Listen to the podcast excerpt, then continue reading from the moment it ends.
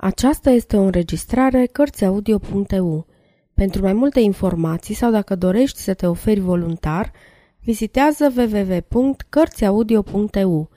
Toate înregistrările Cărțiaudio.eu sunt din domeniul public. Ioan Slavici Moara cu noroc Capitolul 10 Pintea nu se făcuse degeaba jandarm.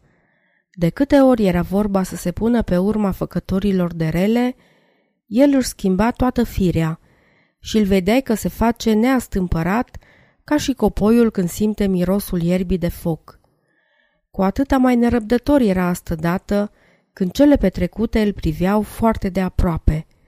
Îi era ca și când ar fi pus prin întuneric mâna pe făcătorii de rele și s-ar fi temând că îi scapă mai înainte de a se face lumină ca să-i poată vedea.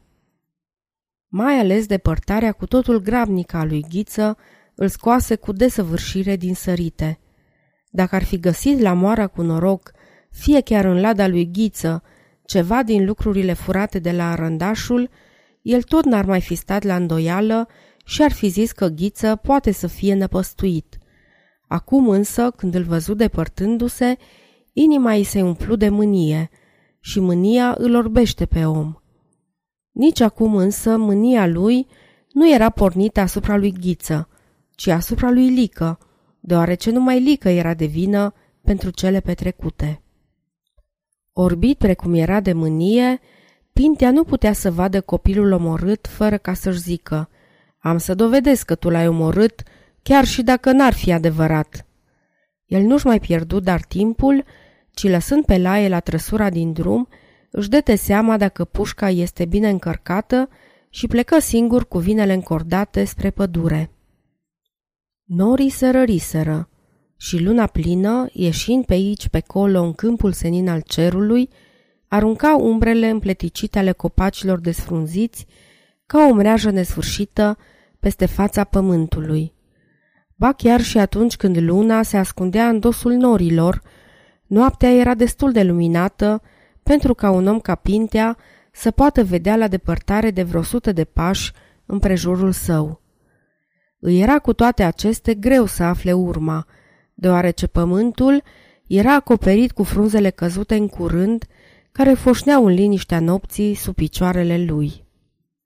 Timp îndelungat, el umblă dar mereu, după bălțile ce-i scăpărau de departe sub razele lunii, după licurirea putregaiului pe la locurile mai umbroase și aruncând din când în când, după obiceiul său, câte o înjurătură. Aflând apoi urma unuia dintre cai, el încordă cocoșul puștii, intră mai adânc în pădure, urcă până la culme și începu să coboare spre valea cealaltă. Era înspre miezul nopții, când el, dete peste trupul înțepenit, al unei femei tinere îmbrăcate în negru. Ea nu era înjunghiată, nu gâtuită, nu împușcată. Se înăbușise cu cârpa pe care o legaseră peste față ca să-i astupe gura. Pintea era om hotărât. E însă ceva tainic în trupul mort și în clipa când se lăsă în genunchi pentru ca să-l privească mai de aproape, îl trecu un simțământ de înduioșare. Mult nu putea să-l țină acest simțământ. Trebuia să se piardă în fața părerii de bine pe care o simte tot omul când, după multă căutătură, află în sfârșit ceva. El pipăi dar trupul și căută cu tot din adinsul ca să vadă dacă nu cumva ucigașii au uitat ceva la fața locului. Apoi își potrivi chivăra în cap, luă pușca de curea peste umăr și ridică iute trupul de la pământ, ca și când ar trebui să se teamă ca nu cumva să-l piardă dacă va mai zăbovi. Dar, voind să facă un pas înainte, el se simți oprit în loc. Se mai opinti odată, în vreme ce simți că îl furnică de-a lungul spinării și că perii se ridică în cap, apoi puterile îl părăsiră, scăpă trupul din brațe și căzu cât era de lung peste el. Călcase pe capătul biciului cu care hoții legaseră mâinile femeii la spate și pe care îl uitaseră în zăpăceala lor. Singur în miez de noapte și aruncat ca din senin peste un trup mort, Pintea nu putu să creadă decât că e necuratul la mijloc și nimic nu era mai aproape de mintea lui decât gândul să se ridice și să o ia la fugă încotro îl duc picioarele. Dar ridicându-se pe jumătate și privind îngrozit împrejurul său, el simți că nu poate să lase trupul aici.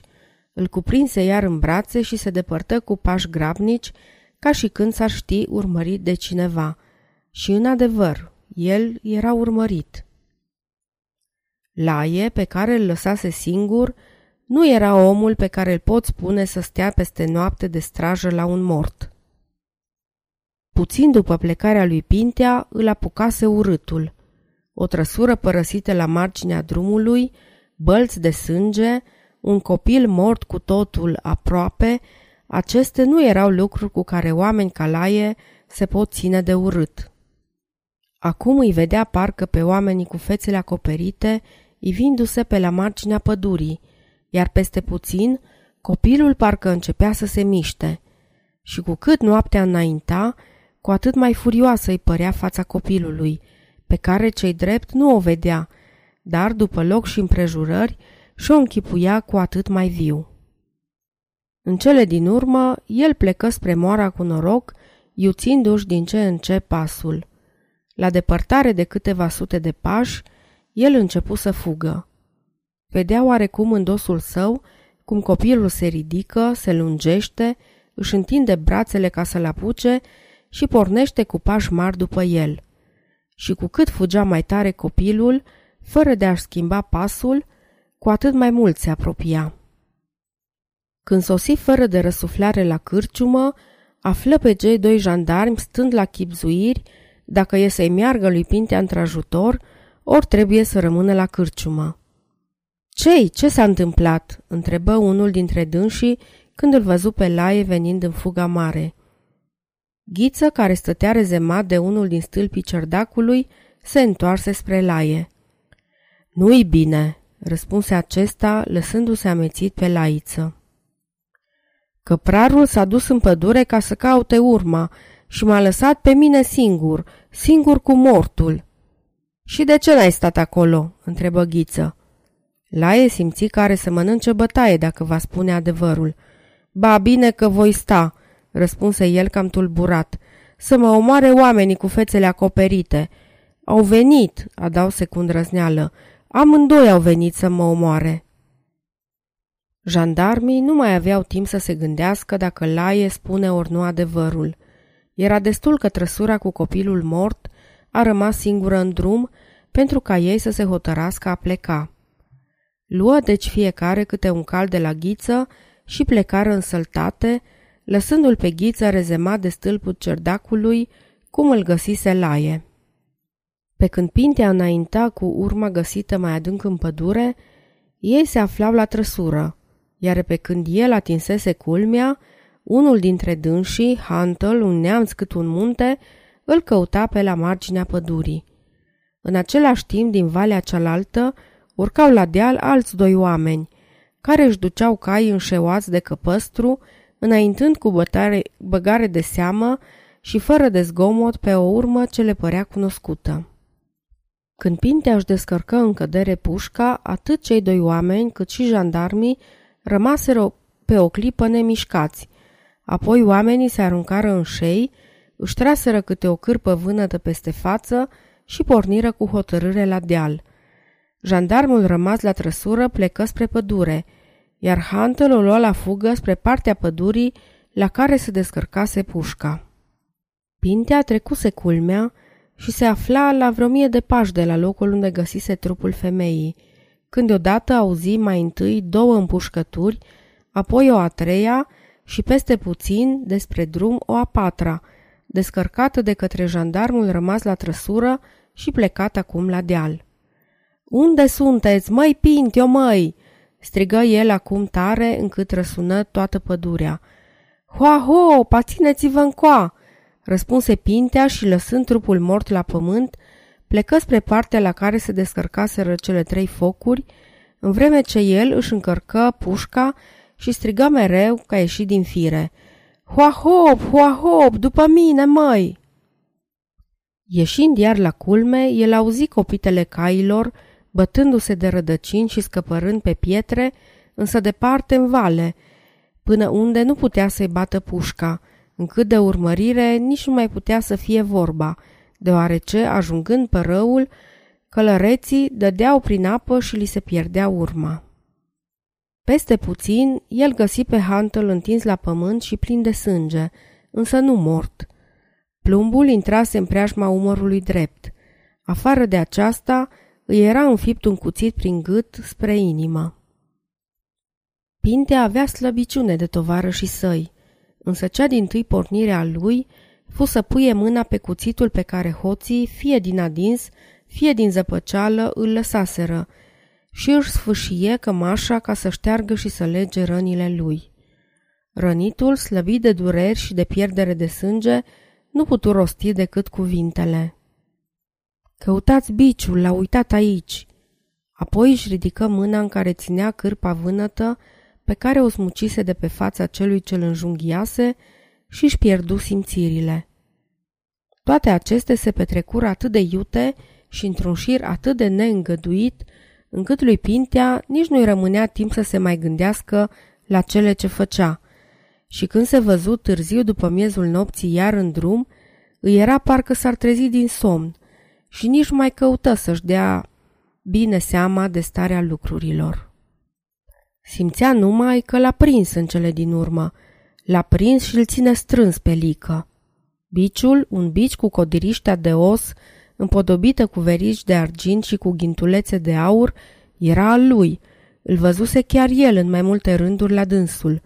Apoi cuțitul, apoi Huntel nu era mort și putea să spuie pe cine a văzut când a rupt cârpa. Dar, sosind înspre amurgul zilei la Ineu, Pintea începu a se dezmetici. Huntel era mort și nu mai putea să spuie nimic, iar jandarmii ce umblaseră să-i prindă pe săilă și pe buză ruptă nu i-au găsit pe aceștia nicăieri. Dar au aflat la casa lui buză ruptă o parte din argintăria a rândașului, ascunsă sub streașină. Ba unii din cei de față erau gata să jure că au văzut un cuțit ca cel de la Pintea în mâinile lui Săilă. Nimeni nu se mai îndoia, dar că oamenii care l-au rănit pe Huntel nu erau decât oamenii cu fețele acoperite care îl călcaseră pe arândașul, adică buză ruptă și săilă, ca unii ce plecaseră atunci seara la Ineu. Iar cât pentru bici, mai ales comisarul era de părere că Lică nu e dintre oamenii care își uită biciul și un bici ca al lui poate să aibă și alții. Pinte își puse mâinile în cap. Era de felul lui om care nu suferea niciun fel de împotrivire și mai ales acum, după zoala prin care trecuse, îi venea să ridice patul puștii și să dea orbiș în toate părțile, ca să nu mai rămâie viu nimeni dintre cei care îl apărau pe lică. Cârciumarul de la moara cu noroc a fugit, îi zise el comisarului. Acu degeaba ne-am mai duce să facem cercetare la casa lui. Comisarul puse numai decât doi jandarmi pe drum ca să-l aducă pe ghiță legat la ineu și numai apoi ascultă pe căprarul mai departe. Pe când acesta îi spunea cum a scos lucrurile la capăt, sosiră și jandarmii care umblaseră să-l prindă pe lică și aduse răștirea că el trebuie să fie chiar în Ineu, unde venise, precum se zicea, încă marți dimineață, ca să aștepte pe o doamnă de la Arad căreia avea să-i dea prețul unei turme vândute la târgul de la Zarand, unde îi întâlnise pe săilă și pe buză ruptă. Obosit și înfierbântat cum era, de-abia se mai ținea pe picioare. Pintea își luă iar pușca și plecă să-l caute și să nu-i mai lase timp de răsuflare. Și în adevăr, peste vreun ceas, dete de el tocmai la marginea ineului, la casa prietenului său acrișor. Îl luă din pat, unde zăcea prins de friguri și se întoarse cu el la cazarmă. Lică fusese de multe ori prins și avea obiceiurile sale în asemenea împrejurări. El se dădea prins fără ca să mai întrebe pentru ce, însă era știut că nu da răspuns la niciun fel de întrebare decât înaintea judecătorului. Pentru asta dată, el se abătu de la obiceiul său. La început era galben ca ceara și abia îngâna cuvintele. Însă pe când se întorceau la cazarmă, era ziua. Oamenii umblau pe uliță și față cu oamenii, lică, până chiar și în patul de moarte, ar fi stat drept și îndrăzneț. În cele din urmă, el începu să-și roade mustața cu dinții și să zâmbească în el. Pintea, care mergea cu pușca pe umăr în urma lui, îl urma cu privirea și cu cât îl vedea mai nepăsător, cu atât mai mult se îndârgea. Am auzit că ați găsit o trăsură și un copil mort la marginea drumului. Grăi Lică într-un târziu. Nu cumva crezi că o pot spune și asta în socoteala mea? Nu știu, răspunse Pintea stăpânindu-se. Depărtare de vreo 50 de pași înaintea lor, stăteau trei oameni de vorbă la portiță. Lică aruncă ochii la dânsii, apoi grăi cam încet. Când mi vedea eu ce fac cu ochii, atunci să știi că încep a crede în hărnicia voastră și a mă teme de voi. Eu să fiu mai în locul tău, te dovedesc și chiar dacă n-ai fi vinovat. Pintea se opri în cale, răsuflă odată din greu, privi mânios la el, dar nu grăi nimic. Știu eu ce vrei tu, zise apoi după ce trecură de oameni, să mă scos din răbdare, ca să mă dau de gol înaintea oamenilor, dar nu sunt eu omul pe care tu să-l poți purta după placul tău. Apoi dacă vreau, îi răspunse Lică, o și fac, am și făcut-o. Să te vezi tu pe tine însuți, te-ai speriat de ceea ce vezi. Parcă e să mă mănânci de viu. Era Alică Sămădăul care grăia aceste cuvinte, vestitul Sămădău, care acum trecea urmărit de un jandarm de-a lungul uliței din Ineu, unde se făcuse în noaptea trecută o călcare și unde lumea era cuprinsă de spaimă. Lică știa dar că e privit din toate părțile și orice mișcare a lui e văzută de o mulțime de ochi. Adică cei? zise el oprindu-se în cale și tare, ca oamenii rămași în urma lor să-l poată auzi. Dacă voi fi vinovat, voi merge la spânzurătoare, dar acum mă lasă în pace și nu mă cârâi. Tu vezi că mă duc fără nicio împotrivire. Pintea puse oarecum fără de voie mâna pe pușcă și iar o luă, dar mișcarea lui nu scăpă oamenilor ce stăteau pe la portițe și peste puțin ei începură să se adune din toate părțile spre dânsii. Vezi că e făcută?" Grăi Lică iar încet. Acum râde și tu, cum râd eu. Și să știi că azi, nu mai departe, am să mă plim cu țigara în gură printre oamenii ăștia și să râd de prostia voastră. Măi, Lică, bagă de seamă că pușca e încărcată și dacă îmi pierd răbdarea, o pierde tot, îi zise Pintea. Cu toată cumpătarea lui Pintea, câțiva oameni se luară după dânsii, iar unde se adună în asemenea împrejurări doi-trei inși, peste puțin lumea se îngrămădește. Pe când ei sosiră la cazarmă, tot ineul știa că Pintea, căprarul, le-a prins pe lică sămădăul și că era să-l împuște pe drum în mijlocul uliței și vreo 50 de oameni doritori de a afla ceva despre cele petrecute veneau în urma lor. Pintea mergea drept înainte și se făcea că nu vede și nici nu aude nimic. Ce căutați aici?" le zise oamenilor, unul dintre jandarmii ce stăteau la poarta cazărmii.